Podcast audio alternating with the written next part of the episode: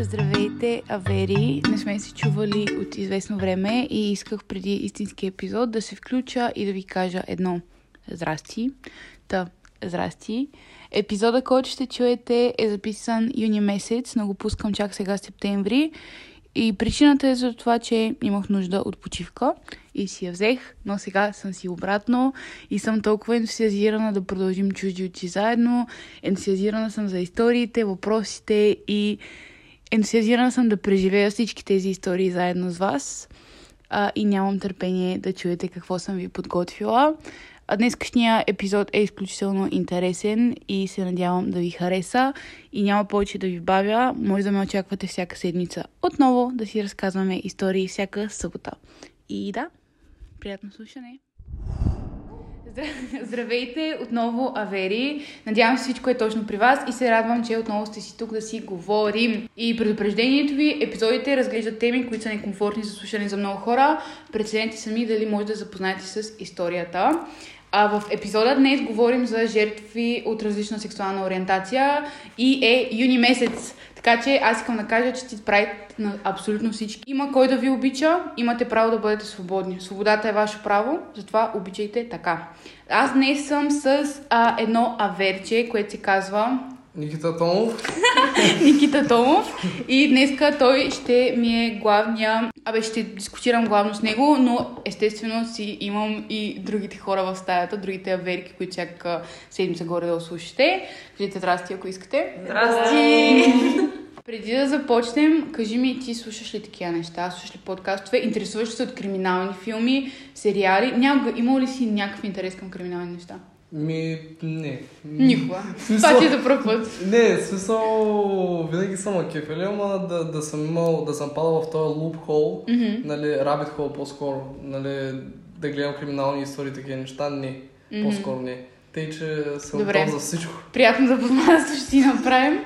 А, днес ще си говорим за Никола Клокс. Или известен още като вампирът от Париж. Доста ефектно име бих казала аз. Много ми харесва.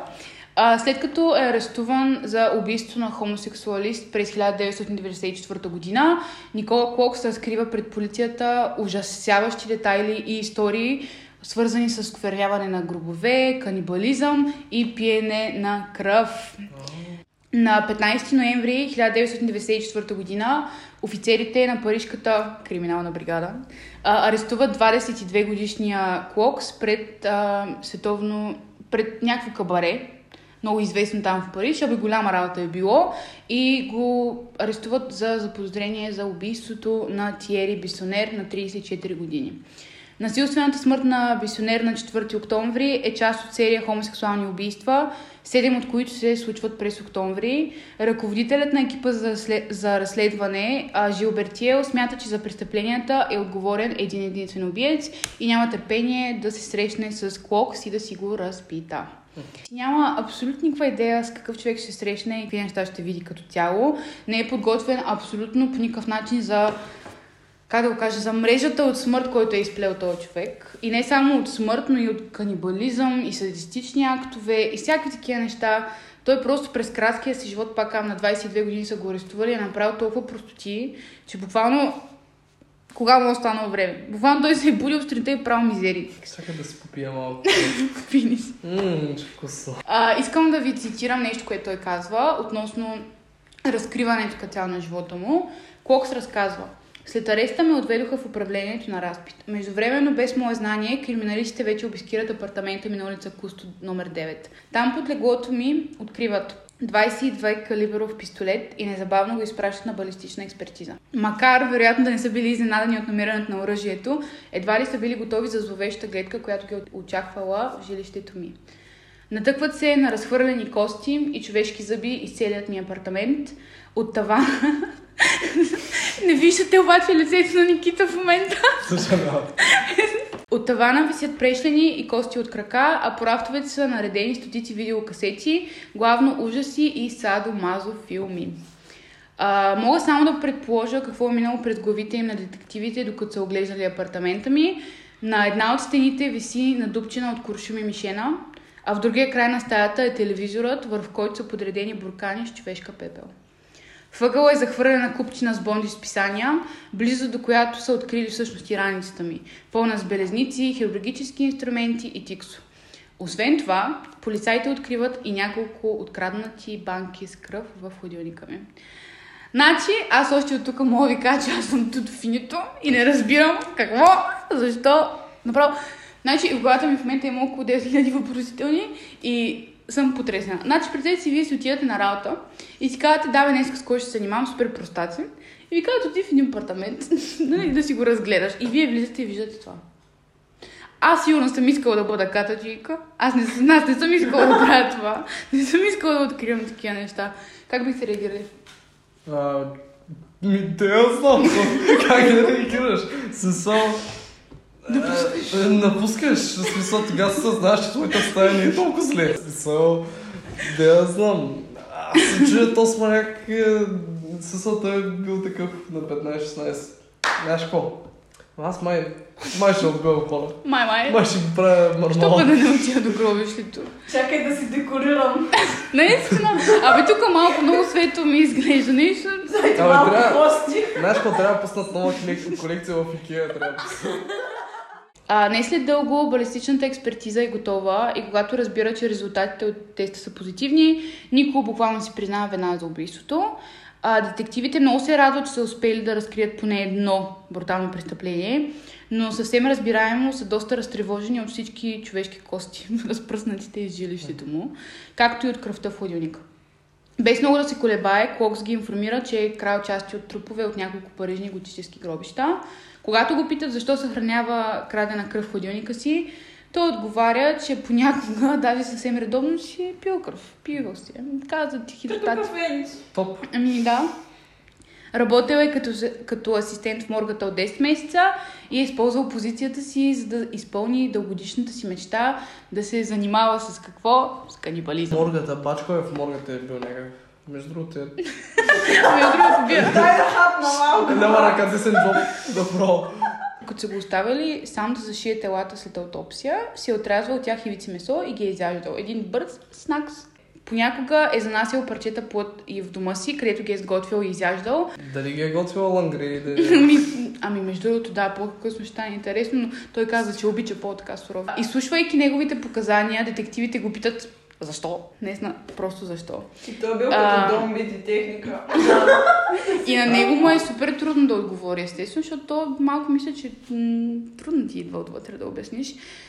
Та, за да пробваме да го разберем, ще започнем а, отдалеч. От миналото на Никола Клека. Това е нещо, което аз предпочитам да си правя, започнем с детството, но днес всъщност ви говорих малко повече за престъплението преди детството, но трябваше да го направя. Важно е за историята.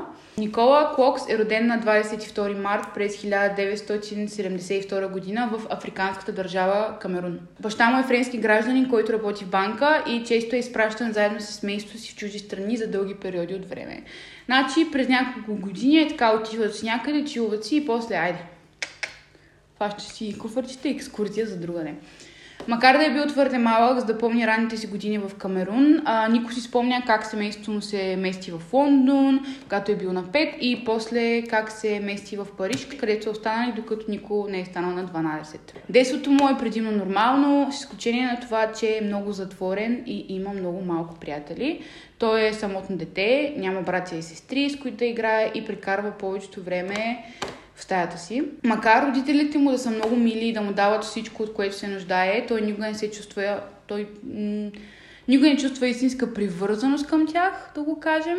А, никога не го прегръщат, никога не го целуват, а просто го остават да се занимава само с себе си. Така той развива емоционална сту- студенина и трудно изпитва съпричастност, емпатия и въобще трудно допус- допуска хора до себе си. И аз за това нещо, което много често казвам и винаги казвам е прегръщайте децата си. А, по същото време той развива и интереса си към смъртта и а, окултното. Прекарва часове наред погълнат от книги за вампири и върколаци. Особено го очарова една снимка на статуя на шумерския демон Пазузо. За него тя символизира, не тя, а статуята всъщност, символизира нещо изключително древно и могъщо, сила, която го кара да се прекланя. Story time.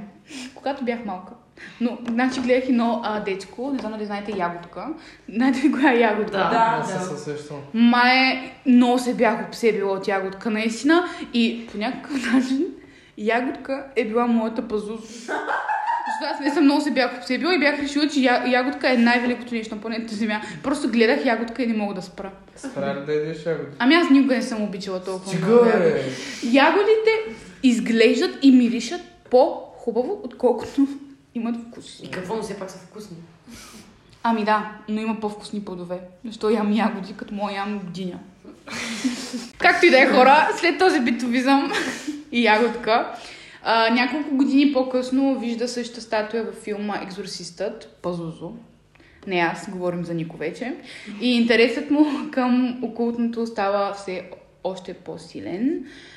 Ам, един ден, когато е на 10 години, Нико се скарва с дядо си и старецът внезапно пада мъртъв в резултат на церебрална емболия. Подобен травматизиращ инцидент принципно би повлиял изключително разрушаваща една психика, а за Нико се превръща като повратния момент в неговия живот, където той официално се обсебва от физическата смърт и се вманячава по погребалните обреди, бденията и атмосферата на моргите. Това е като, пак казвам, на 11-12. На 11-12, ясно. Стоиш шапито. На 12 годишна възраст Нико и родителите му се преместват в Лисабон, където остават 4 години. Смяната на- на обстановката не се отразява върху интересите му по никакъв начин. Той все още си се кефи на тия неща. Никой от съучениците му не споделя неговите мании и той отново се оказва без приятели. Чувството за самота се увеличава още повече и той започва да изпитва не, направо непреодолима омраза към абсолютно всички около него. Към авери, към а, непознати, към учители, към родителите си и на 16 години се преместват отново в Париж, където заживява сам с баща си. Не след дълго опознава всяко гробище в Париж, като дланта на ръката си. В крайна сметка никой изработва собствени уреди за разбиване на ключалки и решава, айде, гробищата, влизам. Влиза той и вътре той се чувства, казва, императорът на Ада. Първо, аз смятам, че е супер филмар. А, мястото наистина се превръща в крайна сметка в негово царство и след време вече не му е достатъчно просто да разбива мавзолеите и да обикаля гробищата. Той има нужда от повече. Фантазиите му придобиват все по-садистичен привкус. Един ден Нико се събужда с непреодолимото желание да изрови труп и да го разчлени. Събира малък лост, клещи, отверка, черни свещи и чифт хирургически ръкавици в една раница. Преди да продължим напред, идва страхотния момент, в който аз ви казвам, че живея в Холандия и смятам да си запаля едно масе, защото то не се търпи. И, ще се чуем след точно 5 секунди. Авери! Здравейте отново! А, и така, стигнахме до там, където той вече си е събрал неговата раничка и си тръгва да ти бъхти пътя към гробището. Поема си дълбоко въздух и поема по пътя си. Малко по-късно влиза в една постройка. Тя е доста балка, с влажни стени и изкопана дълбоко в земята на гробището. Няма друг източник на светлина, освен свещите, които Нико е донесъл със себе си. За час успява да измъкне един от тежките ковчези от каменното му легло. Развива винтовете и отваря капака с лоста. Тогава отвътре се разнася ужасяваща миризма на какво? На разложение. В ковчега лежи тялото на изгнила млада жена, обвита в бял чаршав, покрит с кафеви петна. Лицето й сякаш е намазано с олио, но това са просто телесните течности. Доста яко. И яйкс! Аз много харесвам телесните. М, Със сигурност. Такива подхранени кожи. Да, няма как. Скинкер си... Ако няма малко теле, телесна течност по лицето и не ми я хвали тая, въобще. Смъртта е толкова интензивна, че той за малко ще припадне. Опитва се да повдигне единия край на чершафа, но той е залепен за изгнилата кожа. Зъбите се подават от устата, но очите вече ги няма. Нико се вглежда в празните орбити и изведнъж нещо в ума му се причупва. Значи, аз го, аз го говоря това в момента и на мен ми става супер яко кофти. Не го знам него какъв водовъртеж, обаче аз и там ще я се просна и щяха сигурно да ме намерят при нея, ако някой друг като него реши така да Направо дупката. наистина, наистина, Това- няма как. Това без базик, баща ми ми е казал, като се влизам, нали, като има умрял човек и нещо такова, дори на един ден, тая миризма казва, че просто не може да се обърка с нищо друго и че е най-отвратително нещо, което е възможно да помиришеш някого. Се оказа, че това просто го запаметяваш мозъка си и просто наистина не може да спише и така два-три дни. Баща и е полицай. Отвр... контекст. Той е криминал. да. Човек, отвратителни неща. Смятай. Еми, влизаш някъде, тук не мириш на мърша. Взима отверката, която има в раницата и започва да мушка с нея корема, гръдния кош и раменете на трупа. Намушква тялото най-малко 50 пъти. Когато се осъзнава, ръцете му са покрити до лактите с слостта на мъртвата. След това преживяване, а, Нико посещава голяма част от времето си в оскверняването на нови грубове и тази негова рутина продължава чак до ареста му. На 20 години Нико, Нико се присъединява към армията, където се обучава с а, и в бораване на оръжия и с оръжия. Перфектен човек да те пази и отбранява, ако питате мене. Ови, скоро намира този живота много отекчителен. И казва, служи една година и решава, че иска да работи погребален агент. Значи, не знам пича какво е щял да прави с а, труповете на колегите си. Вау! Вау! Те сигурно наистина. заради това. Или не, по-скоро служба, казарма. Единственото местно училище за балсамиране отхвърля молбата му през 1993. Къде има училища, университет за балсамиране в България? Никой не. За Не балсамиране. съм се интересувала. Аз не мога повярвам, че никога не съм сещала, че такива места най-вероятно наистина трябва да съществуват. Ами да. Нека да го сложим този въпрос. Реално газетата или момите, които а, се занимават с а, балсамьорство, да го наречем те, не знам. Брат, не знам занаята как е. Разбрахте ма. Ами те също нямат ли някаква, някакво странно привличане към мъртвото? Невероятно. Много от тях, между другото, казват, че го правят от гледна точка на това, че искат да помагат на семейството и да има някой, който да знае, че се грижи добре за хората, които Да. са стръгнали. Те, че има и такива, но трябва да има поне едно 30%, които наистина това много ги такова. Да, Иначе не е възможно, човек, нали? ама зара, аз заради казвам, че за мен е логично, че то се става сериен убиец. Той не е... Малко много като си избереш професия, си кажеш какво искаш да прави. Не, о, сега кой да помогна, брат. Ми, за жалост, не е Балсамиор така. наистина е думата. Не. Гле, гле. Неродирани бившости. Да, какво въобще се съмняваме себе си? Получава работа като помощник в моргата и първия му досек с мъртво тяло е аутопсията на 10 годишно момиченце. Нико е изумен от свежестта и чистотата на органите. Той не остава в болницата за дълго и през декември същата година получава работа като асистент в морга болница Сен Жосеф, също в Париж. В тази болница а, повечето аутопсии са извършвани, са извършвани от асистентите в моргата. Патологът реално прави само дисекцията на органите и ги поставя в ам, кутия. Нико остава насаме с тялото след аутопсията, за да го зашие, което всъщност е неговата специалност. Той шие труповете. Междувременно си отрязва ивите от плътта и ги изяжда отново и отново и отново. Тук отново сме в някакво яко снакс настроение. Един киткат.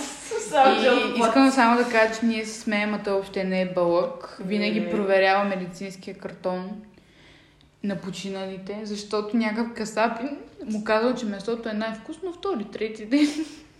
Той си ги е подбирал. Не си мислете, че той го е правил Значи, какво ви това. е било от касапина? а, той не говори за хората, той, Той говори за касапин ще е говорил за, нормално, за нормален добитък. Има бе. Аз за секунда бях готова. Да, касапина хора. За мен малко се набърках. Понякога, макар и рядко, подбирал парчета под в дома си, както ви казах, Одея, нали, за готвене, но главно предпочита сурово месо. Се. Човек с преференция. Ама краде от работа, виждам. Да. Наистина. Аз не знам как е французи, най-вероятно е българин. Майка му е била българка, той щом краде толкова от работа. Казвам ви, човек, който краде от работа, обаче е с голяма преференция. Няма как. И че чакай малко сега. Като има избор. Ти с ягодите! Аз с препарати за прозорце. Чакай, какво казахме по-рано? Като ти дават, вземаш. Като Да. те гонят, бягаш. Нико разказва, че хората често го питат какво е минало през ума му, когато е хапнал човешко месо за първ път. Той им отговаря. Ами честно казано си помислих, еха, вече съм канибал, жестоко. кой, кой, кой съществува по този начин, хора? Аз ще почна да използвам жестоко много по-често. Наистина. Страховито човече. А, другото задължение на Нико в болницата е да доставя банки с кръв в коремната хирургия. Не след дълго той открива начин да ги задига, да ги заделя на страни тия турбички, за, занася ги вкъщи и ги оставя в хладилника. Щом стигна желаната му температура, ги смесва с или протеинова пудра, или с... Ам, как се казва? Секунда. Или с пепел от човешки останки и я изпива. Предпочита да сгъстява кръвта, тъй като в турбичките няма плазма и тя е прекалено и изключително рядка. Обзето, фаща на сламчета и хидратира. на, на воля си хидратира. Някаква супер гносочия, ако питате ме. Минаваме малко по-напред във времето сега, към утрото на 4 октомври 1994 година. Никола Клок си казва, че е време да превърне още една от фантазиите си в реалност. Искам да кажа, обаче си огажда. Може да е всякакъв, обаче много си огажда. Каквото му, каквото му се поиска и си го прави. Хора, ако трябва да вземете едно нещо, то човек, огаждайте си в живота. Само че не, не до такива крайности. Е, абсурд. Не, не, не, такива. Ма така, огаждайте си. Ако искаш шоколад, ще се вземи. Наистина, да ви е яко. Вземите си един портокалов сок. Ама без парченца. Без парченца ще ги съдя. О, току-що хората чуха бип, ще ги съдя. така, интерпретирайте го както искате. Не ги харесвам. Започва с К и завършва на апи. И както казвам, огажда си човека. Чакал е точния момент и най-сетне е готов да прекрачи линията, която ще промени животът му завинаги. Нико прекарва сутринта в търсене на жертва, която да е, няма нищо значение, няма значение пола, няма значение на колко е години, раса, нищо. В ранния следобед решава да опита късмета си в Минител. Това е ранната версия на интернет, казва се Минител. Скоро започва да си чати, чати си, за Бонджич и Садомазо с мъж на име Тиери. Скоро двамата решават да се срещнат и мъжът му дава адреса си. Тиери няма представа, че сексът е последното нещо в ума на Нико. Клок се съгласява да се срещне с Тиери по обяд. Взима със себе си пистолет, който скрива в якито си, почуква на вратата на Тиери и влиза в едностайния му апартамент. Той се представя на Тиери с фалшиво, с фалшиво име, точно както е направил и онлайн. А, после изважда оръжието си, още в началото. След няколко супер напрегнати и тегави секунди, той просто дига оръжието и тръпва с посъка. Тиери пада безмолвно по лице на пода. Нико гледа как кръвта му изтича на килима. След това решава да се поразходи из жилището. След малко забелязва, че Тиери все още мърда и се опитва да диша.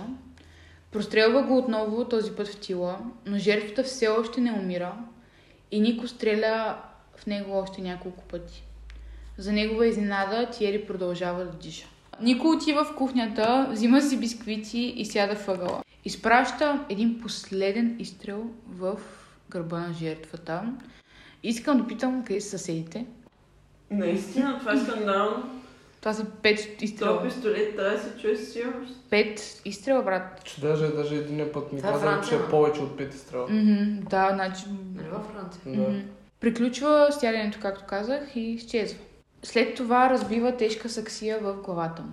После изтрива всичките си отпечатъци и преди да напусне местопрестъплението, прибира чековната книжка на Тиери, както и кредитната карта, портфела, шофьорската му книжка и един будилник. Тялото на Тиери Бисонер остава на пода в апартамента му три дни, преди да бъде открито от разтревожените му родители.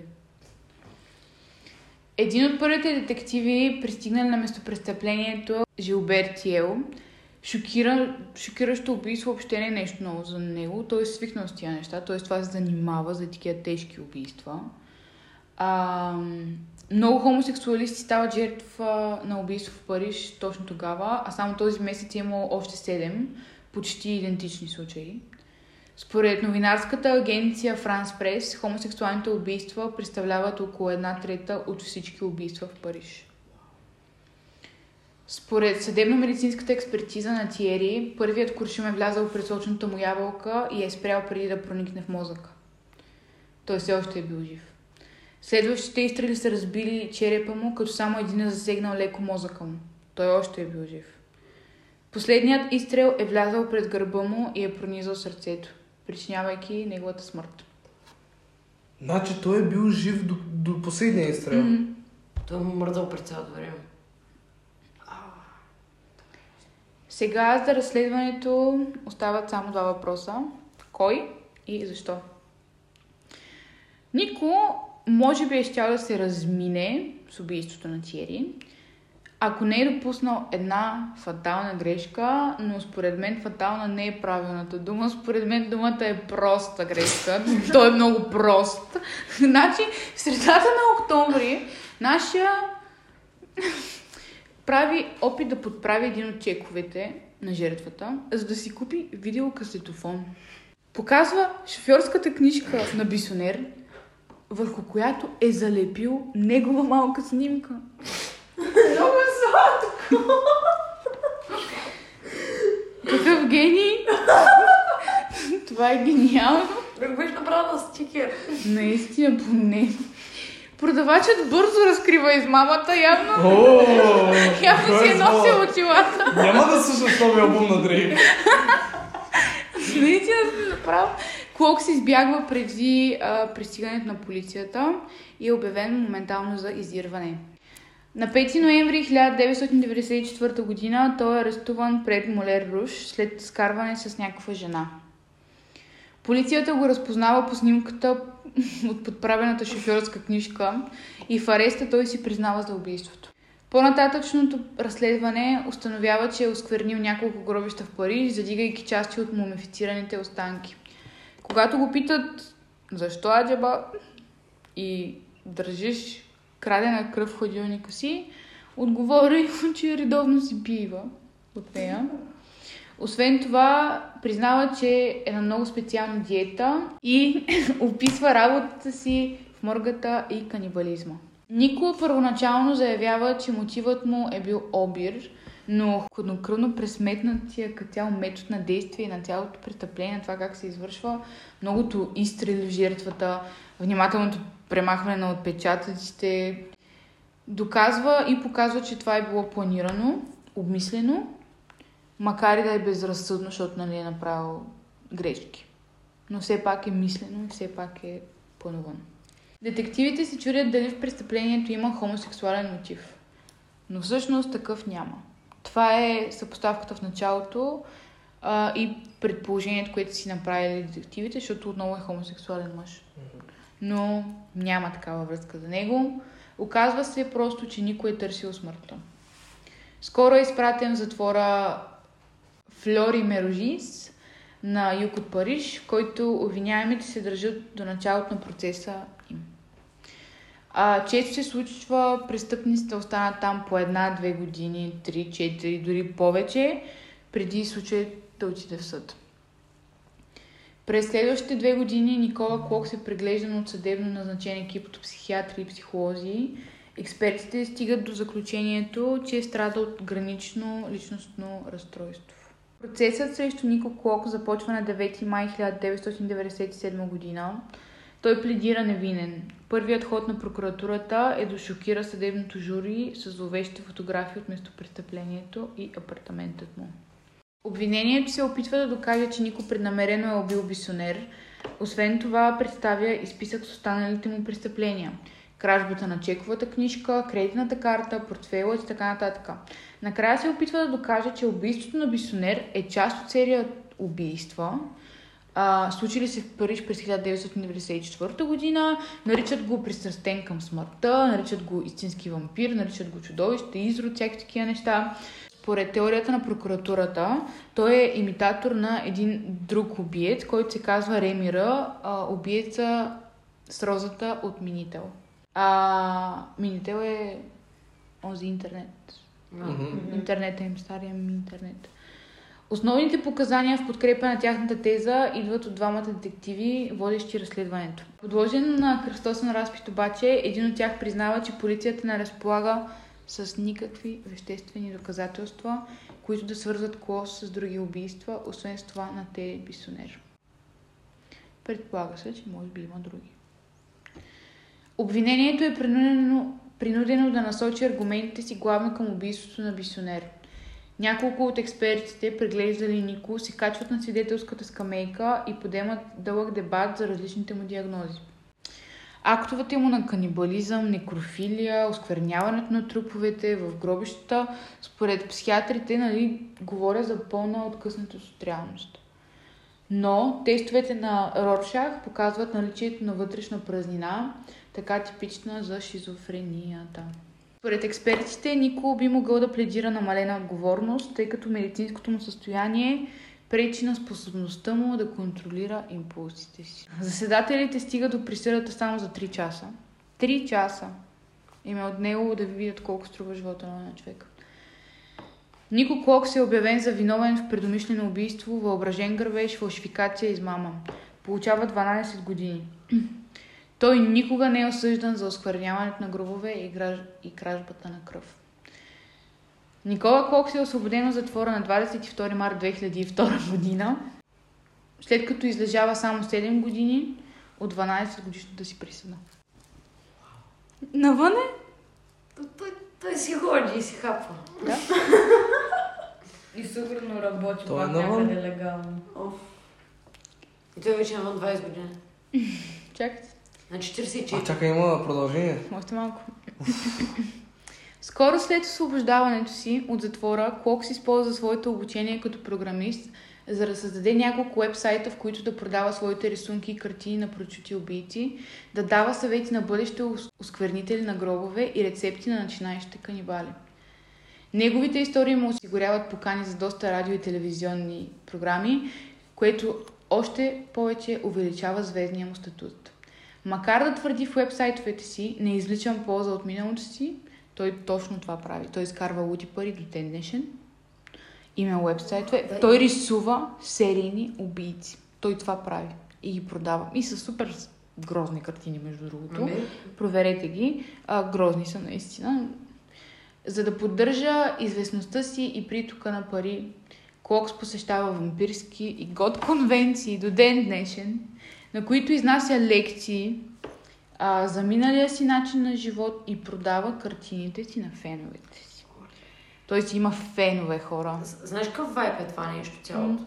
Като уния се събират на семинарите за, а, за земята, дето е плоска. Наистина. Някой така енергия. Тия неща са, му се случва, брат, и сега в момента да имат семинар. И да си говорят. Да си отправят. Но е странно, че е много гадно. За известно време Нико се премества в Швеция и Англия, но през септември 2002 година се връща в Париж, където до ден днешен живее заедно с постоянната си дългогодишна приятелка. Ей, това е Райдор Дай. Ей, това е Райдор Дай, само това ще ви кажа. Също, между другото, сега се сетих, че по едно време много следях м- такова interrogations на някакви убийци. И аз много обичам YouTube. Човек, страхотни са. Знаете ли кой е XQC? Мгм. Twitch стример. А, Брат, той, той, той ги следеше, брат, бяха страховити. Много добри. Аз не съм гледала него, но съм гледала само клиповете. GSC. Да, Да, да, да. да. Всички. Ги знаеш, ние дълги клипове, да ги гледах. Помниш, като бях с COVID, ти пращах само снимки на едни дълги двучасови Единствено клипове. просто правят разпити. Да, и Аз показва съм- всичко. аз гледам, Слушай, те не са само разпити, всичко то е много показват. добро, защото те а, показват всичките техники, де използват. И после от началото случая всички доказателства от тогава, снимки, теории, глупости. Много е готино. Много се заслужава, Много, е яко. Много е готино. Така, след като сега приключихме малко главната част на историята, цялата я приключихме, а, какво мислите за случая? Аз ще си кажа това, да казах по време на почивката, Мгм. че до някаква степен го разбирам, защото някак си самата му, самите му причини за убийство, за- то е едно убийство, обаче за всичко, което е правил, първо, че има нали, логически път, Мгм. кое, как и защо. И второ, той да се вманиачи в някаква тематика, която нали, не е толкова обикновена, т.е. смъртта, Мгм. Е интересно за мен и до определена степен логично. Сега, той, че, Ага. нали, че е тръгнал по един определен път, си е тръгнал, Мгм. обаче някак си не е като, като че ли нещо го е тригърнал няколко травми, Мгм. такива неща и тогава да е почнал да си казва, о, не, всъщност, много маки в смъртта, мементо мори и дай да ходя да, да ръгам жени с отверка над 50 пъти. Да, в смисъл... Разбирам как до някъде хората могат да направят връзката нали, с действието му и с тия всички елементи, които е преоткривал. И отделно дете говорихме и ти отдел ми каза и по по време на почивката нали, и за родители това, че не са го прегръщали най-вероятно. То звучи забавно, ама а, и логично е, мога да направя пътеката нали, между двете неща. Обаче смятам, че това еволюиране и глупост са напълно избори човек. Тоест да. той го е искал, той, той просто според мен по този начин се е чувствал в контрол и все едно е единствен. Е това, де се нарича господаря. Това е много специфична дума. Изнявам се, всеки ще каже, аз съм нали, краля на това. Господаря е много доминантна дума. Тя е тежка дума. Е така, просто... И тия неща, като ги анализираш, дори е така малко... Той просто е някакъв супер филмар и иска да се чувства супер важен, според мен. И всички тия неща идват от това, че си е направил избора. Да. Че си избор, си избор. Защото смисъл, колкото и да е, абсолютно всеки човек на тази планета е изрод. Да. Смисъл той, че не искам да го признаем или че всяка загледаш с някакъв фон. Аз също съм много добър човек. Не, и добър и лош човек просто mm-hmm. правиш избор. Вие какво мислите? Това беше най-шокиращия случай до сега. Шокираш? Не съм била толкова задоволена от случай до сега. Как, как ти беше първи експириенс на True Crime нещо, някой ти разказва? Беше, беше много добре. Единствено е супер. Мгм. Супер е жестоко. Особено в смисъл, ако можеш да си представиш самата сцена на, на апартамента му, Мгм. е доста изразко и като цяло и това, като е убил като е убил човека, Мгм. че, че е седнал въгъла, аз си хапнал е е малко бисквитки. Дали са били от уния бисквити, дет, такова, дет кутиите, всъщност в, България са всъщност такова стигли и така. О, дано, дано, дано. Дано Не не всъщност е дано бисквитите са били много гадни. Да, дано не Да. му е било А вкусно. дано са били такива сухи. М, Той ще му е харесал. Ми не, не е такива като пясък, е ти като тръгваш да ги отхапаш, то направо не мога да отхапаш дано. Това са тежки клетви, между другото. Обаче и аз ти го пожелавам. Ти няма да го слушаш това, обаче някой дано стигне по теб по сила на манифестацията. Ти още си бачкаш всичко. Ники, пожелавам ти наистина бисквитите ти винаги да са ужасно сухи. И нищо, не така да не ти е яко, брато. Пожелавам ти Часа, го. който го пожелавам. Ето и ти го пожелавам в 0000. Окей, аз както абсолютно всеки път, много ви благодаря, че бяхте с нас. Днеска ви да познах с ново аверче. Може би някой ден ще се чуете отново. Някой друг епизод. А, ако имате някакъв фидбак за мен, както винаги, моля ви, пишете ми, връщайте ми, предлагайте ми случаи. Инстаграма ми е Деница Дякова, както си го чувате и както го пише под описанието на чужди очи. А, някой иска да каже нещо за себе си? Моят инстаграм е slickchick. Сликчик, не Както знам как ще го спелувате. Еми- Потърсете кой следвам. Да, да, да. Ето, потърсете Ще кой следвам. снимка след епизод. Аз съм... Толкова, дали няма да стигне. Слагай го на пост. Лайкнете или вие един коментар. Благодаря естествено на Йоана, Анка и Милена, както всеки път, че ми слушат и че си се смеят в бакграунда. И ще се чуем, надявам се, след по-малко от две седмици. Вери. Чао, чао!